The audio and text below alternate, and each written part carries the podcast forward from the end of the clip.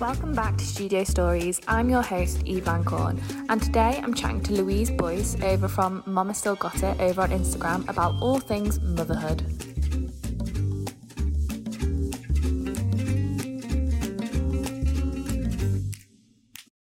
So today I'm speaking to Louise Boyce, who is better known as Mama Still Got It over on Insta.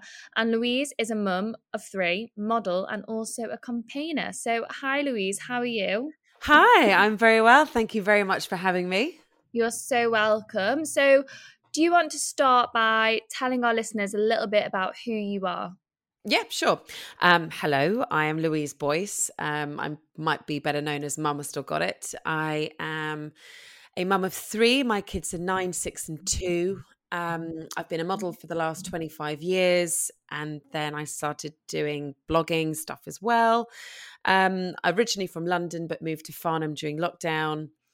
I am a vegetarian Virgo, and I sneeze a lot. Why do you sneeze a lot? do you know what? I have this thing. Um, if I'm around bright lights like the sun or anything that's bright, I will sneeze. There is an actual condition for it. It's called ACHOO syndrome. Like this is no joke. Um, oh my god! and I, it just means I sneeze a lot. So if I look at my phone in the middle of the night, I will sneeze. Or as soon as I leave the house and the sun's shining, I will. But I mean, I'm talking sneezing like 15, 16 times. That is um, so bizarre. Yeah, and my kids now have it as well, so it's quite funny. That's a really, really great fun fact and a really great party trick. I'll just shine a torch torchlight in your face and just make you sneeze. it does. It makes me sneeze. And obviously, in my job, when I'm under all these bright lights, I just sneeze all the time. Oh, no. Well, sucks to be you. well, yeah, I mean, it feels great sometimes. anyway, moving on. moving on. so we're here to talk today about sort of your the mama still got it. So talk to me about this. Why did you start Mama Still Got It, and how did it become so big that it is now? And you know, you've got your I was watching your TikToks before and everything. Mm. How has it become this big platform? So, I mean, I think it came from feeling a little bit lost in myself. Um, I remember being on maternity leave with my second son and just feeling like I'd lost my identity, and I kind of didn't like the fact that sometimes being a mother there's a stigma that comes with it which means that you're kind of like washed up damaged goods you know you, have lost it and you you know no one really wants to hang out with you anymore because you're a mom and you haven't got time to wash your hair or go out drinking. And i and it really got me down and i i didn't like knowing and especially in the industry that i'm in where it's all about looking good and being on set and you know having to be having to to look like you've got your shit together um and obviously I, I wasn't working, um, being on maternity leave. And then, so I was feeling a little bit blah, and I didn't want to feel blah.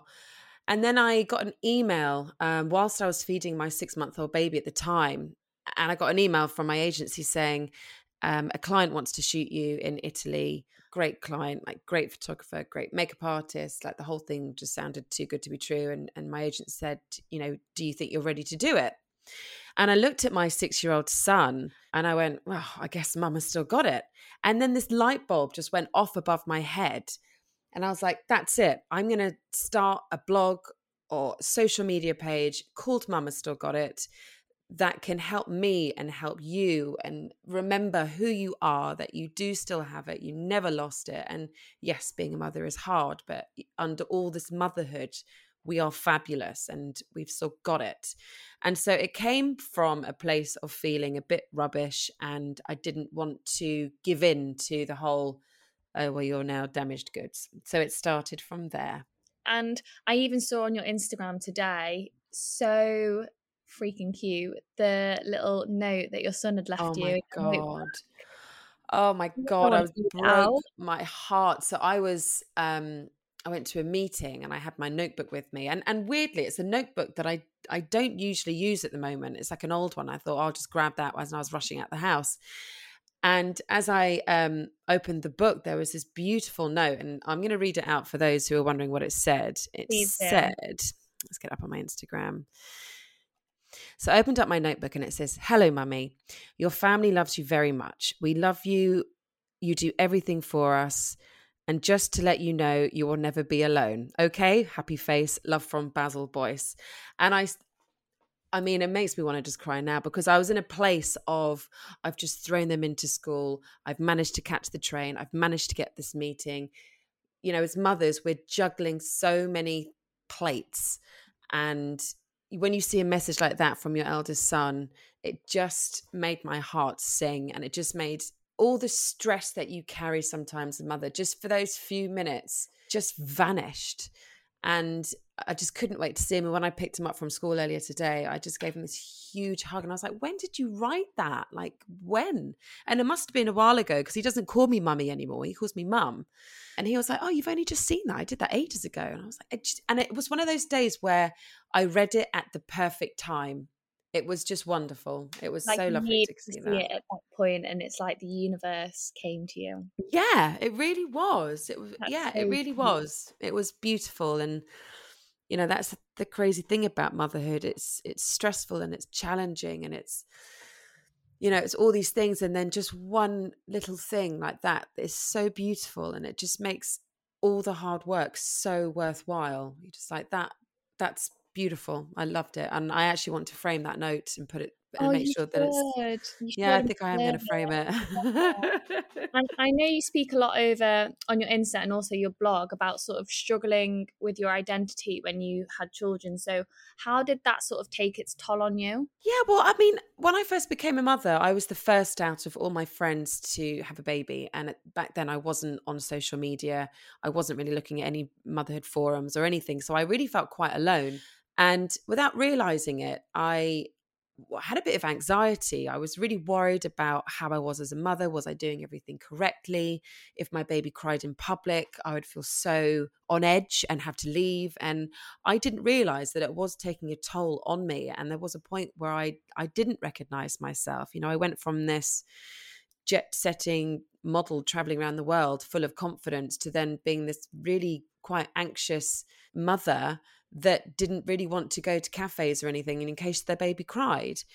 Um, and I didn't realize that that was normal. I didn't realize that sometimes when you become a mother, it isn't all you expected it to be at, first. I I had a baby the same time Beyonce had her first child, and she, I was reading all of her you know magazine articles interviews saying how wonderful it is and she feels so blessed and her heart is complete and and at the time i was like i don't feel like that. I feel like this is really difficult and it's a real shift in my life and you have to adjust. Um but obviously over time that changes and and i had to really work on myself and my confidence and and after a while, you do start to enjoy it. And I did start talking to other mothers who went through the same thing. And that is actually when I, I joined social media, but not as Mama Still Got It. I just joined it as myself.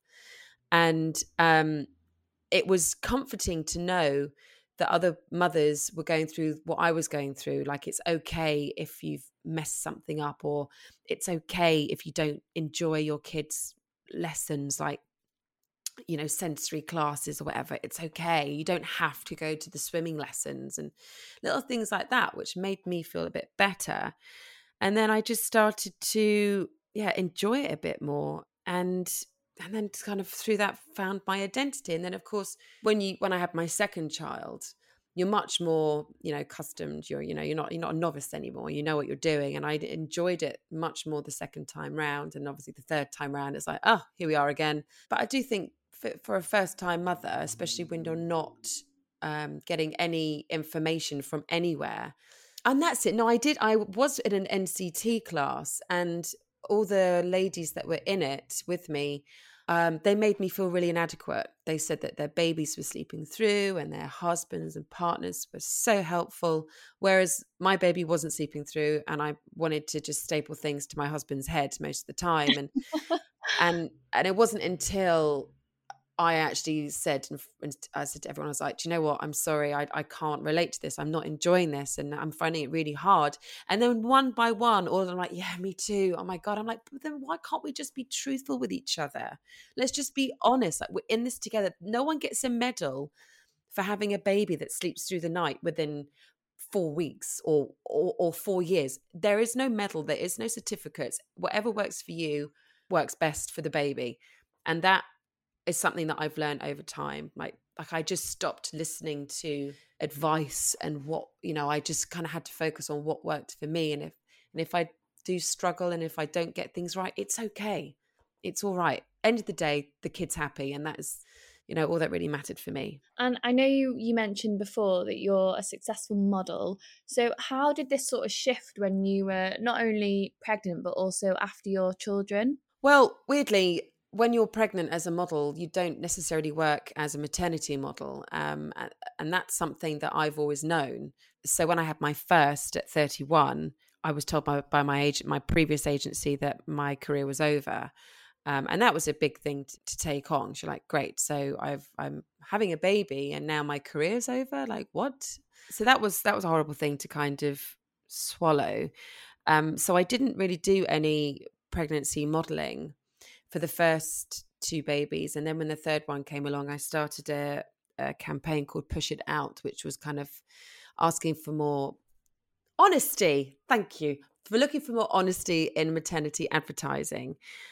And that's something that a lot of lots of people didn't know about and it's something that i did know about. So in the first two pregnancies i just kind of rolled with it. But with the third one I, by that point i was on instagram and i mentioned when i was 17 weeks pregnant which is still really early on you know you think most yeah. people work until they're 35 37 weeks pregnant um, i announced on my instagram that i was officially on maternity leave because did you know that you know lots of brands don't use um, real pregnant models and it caused such an outrage with so many uh, of my followers that i decided to campaign for it um, basically asking for just honesty like if you're using a phone bumped and state it um, you know people state not people but brands will state on their website what height the model is what size the model is what size clothing she's wearing and so yeah. I was just asking for them to say if a model is wearing a fake bump, then just state it. And let's use real pregnant models because, you know, we are very able and capable of doing it and we still need to work. And there's, you know, they've got low. And actually, when I did this campaign, the amount of models that kind of reached out to me and said that they have always done fake bump modeling. And then when they got pregnant, they lost their jobs. And it's like crazy though, because surely if they are pregnant and obviously they're gorgeous as well, surely they are the perfect person to do that modeling. And also it's more realistic. Yeah. Not just your your bump and tummy that changes, it's it's everything. So why aren't we showing that as a whole? Exactly. And eh, I mean, the whole thing is just ridiculous. And as I said, it's something that I've always grown up with. It's something that I've always known within the industry. And stupidly, I just thought that the general public knew this. And it wasn't until I mentioned it that, yeah, women were messaging me saying, thank you so much because it makes sense now. Because there were women really being hard on themselves and comparing their bumps to these pregnant women online who actually aren't pregnant. And, you know, when you're pregnant, you're going through all these hormones anyway. And, you know, there are some women that they don't necessarily feel comfortable in their own skin when they're pregnant. So when you see these women online looking absolutely fabulous, you do question yourselves. I had women saying that they went through a bit of a depression. I had other women just thankful, saying it that makes sense. Thank you. And obviously, every bump is different. Every bump's a different size. Even my three pregnancies, the bumps were different. So I do find it bizarre how we've come such a long way in the fashion industry with showing diversity in all aspects of fashion. And yet, when it comes to maternity, we're stuck with using a size 8 model with a fake bump. I mean, it just seems so old fashioned. And so I was just like, no, I'm not having this. So yeah, I'm glad that I did it. Um, so I didn't particularly do much modeling when I was pregnant. And now um, I'm, you know, I, I am back modeling again. And it's tricky because obviously I've got three children. Um, so I have to have family help. You know, my mom and my mother in law are very, very helpful. I am on the lookout for a part time nanny if there's anyone out there who'd like to help me. yeah, anyone listening, send CV over. Please help me. I'm also looking for a laundry lady. no, that's that's amazing. And honestly, when I was researching it um previous to this podcast, I actually didn't have a clue either. So you've informed me today anyway. I think that's amazing. Yeah, oh, that's so, good. Yeah, well done for you, yeah, for you going ahead with that. Um, and go back to your children, you. so you've got Inca, Basil, and Sunny, if that's correct. So how old are they yeah, now? that's right. Yeah. So uh, nine, six, and two. And how were your sort of pregnancies and births with all three of them? So with my eldest one, um, I found out a very strange way. To, I found out I was pregnant by going to the doctors, getting a prescription for cystitis. I did have an inkling I was pregnant, and I did two pregnancy tests. Like you know, like the the one of the best brands you can think of. I used their pregnancy tests, and they both came back negative, which was bizarre because you know, like you when you know, you know. Um, and I was just convinced I was pregnant, went to the doctors and they were like, oh, you got cystitis. And I was like, okay, but I think I'm pregnant. And they're like, well, if you've done two pregnancy tests, then you're definitely not. And then I said, well, can I just do one more here whilst I'm here? And they're like, yeah, sure. And the doctor told me I was pregnant as casually as if to say what bus to get to the high street. I feel like that's a really like rare way to find out. Like not many people like go to the doctors and yeah. pregnancy test yeah it was not ideal. It's not how you wish to find out you're pregnant. Um, but I did. And then because I kind of felt like it was ruined in a way, um, I did go out and buy a pregnancy test and pretended I didn't know, oh, uh, even though my husband and I did know. Yeah. Um, but we we recreated what we wanted it to be. So we I did the whole peeing on a stick and waited for three minutes, even oh, I knew I was pregnant. And then my husband and I like hugged it out. We're like, oh, having a baby, even though I knew. But it was a very strange way to find out. Yeah. And my birth with him was it was lovely. It was at home. Um, I I did have uh, an independent midwife, and I did hypnobirthing. So it was at home in a water birth. Um, I did ask her for gas and air, but she didn't. She left it in the car, so I didn't have any of that. So it was all completely natural. Oh, that's amazing! It was quite surreal. Yeah, it was actually. It was quite surreal uh, because I gave birth, and after the midwife checks, she left and she put me into bed with a cup of tea and my new baby and and she just left and was like see you later. And I was like well, what what just happened? I'm what just happened? And I remember my husband and I were just looking at our baby going well what do we do now? Yeah it, but it was it was beautiful. It was absolutely beautiful. And then I tried to have the same labor with my second son but I actually ended up getting um placenta abruption. I think that's what it's called. But I basically thought my waters had broken, but instead of water, it was blood. And the, the amount of blood was just shocking. It was like I'd been shot. Oh. So I was rushed to the hospital. Everything was fine with the baby. They did tests on the baby. Everything was fine with him. They were more worried about me. And they did say, when you give birth, there's a chance that you may bleed again and because every time i was having a contraction i was just hemorrhaging. Oh gosh. Um, and it was it was really scary and so they burst my waters and it was really quite a traumatic birth actually. So from waters being broken to placenta being born the whole process was 45 minutes which i know might sound great because it's really really quick but it wasn't. It was awful. It was like one long contract like one long awful contraction there weren't really any breaks. I just remember i remember just sc- screaming throughout the entire process and just begging them to just knock me out begging for someone just to shoot oh, me dead. No. um it was really quite awful. Um and then when he was born i did hemorrhage and i did end up in intensive care but it was all fine. The NHS were absolutely incredible. They saved my life. They were beyond marvelous. Um, and I'll never forget them. I kind of wish that I had their addresses and I would send them Christmas cards, birthday cards, bunch of flowers whenever I could, but I don't. Um, and then with the third one, because I went through that trauma, my midwife said that I would have to give birth in hospital. And I was really nervous about having another baby um, because of obviously what happened before. Because you know, when you when you have a traumatic labour, it does stay with you. Yeah, I can imagine. Uh, pe- people say you forget, but I don't think you do. I I, I definitely haven't. Um, you just kind of accept it, but I never forgot it. So with my third, I did lots and lots of hypnobirthing, and I did go into hospital. And I must say, I had the most incredible birth completely natural, just using hypnobirthing. And it was it was actually almost like healing in a way. Wow.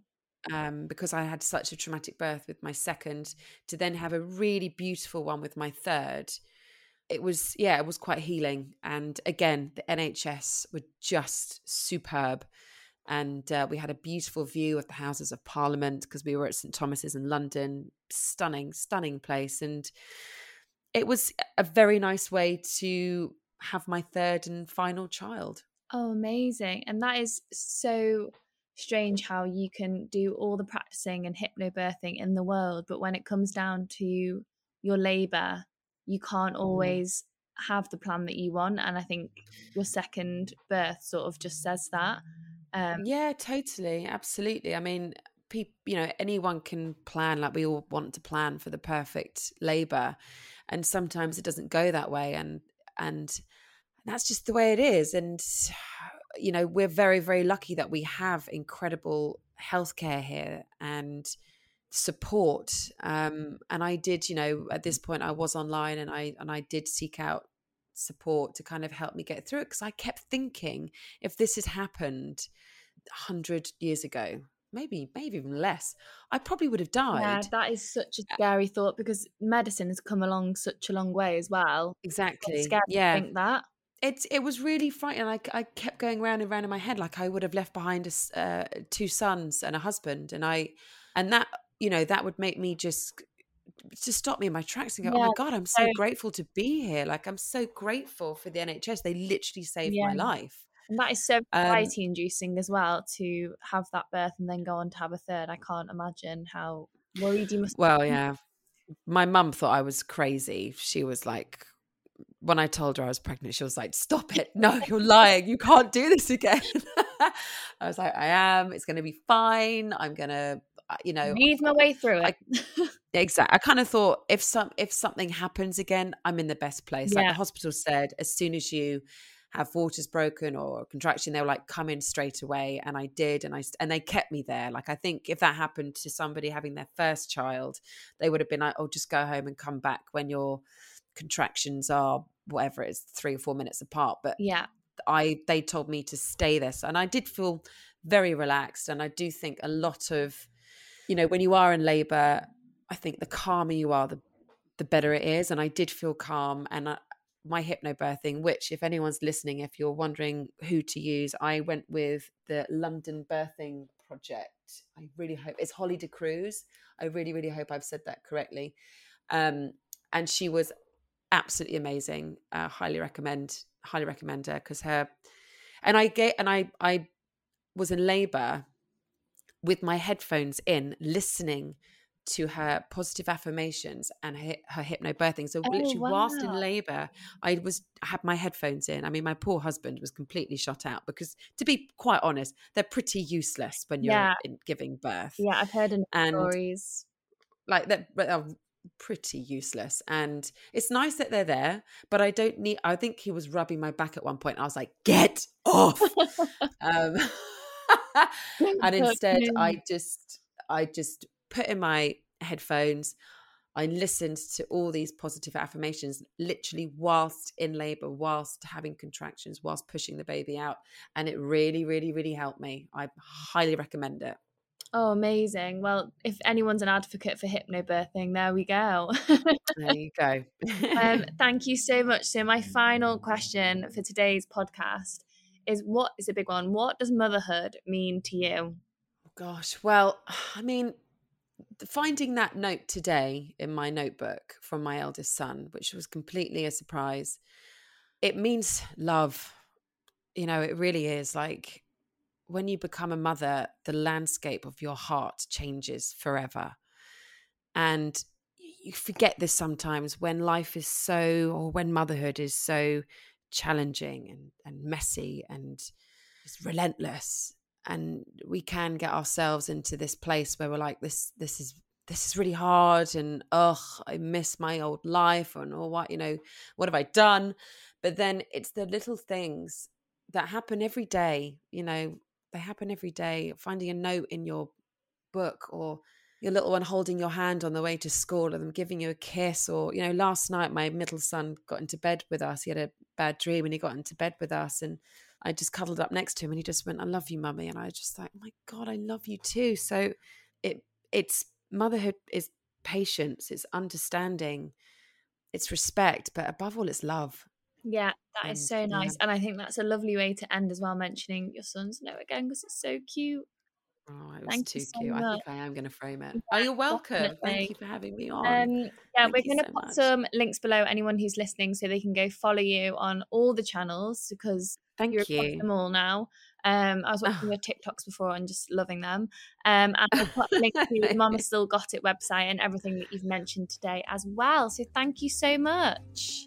No, thank you. I really appreciate you having me on, and I'm sorry for the technical difficulties at the beginning. fine. don't worry. Don't worry. Speak soon. Bye. Thank you. Bye bye.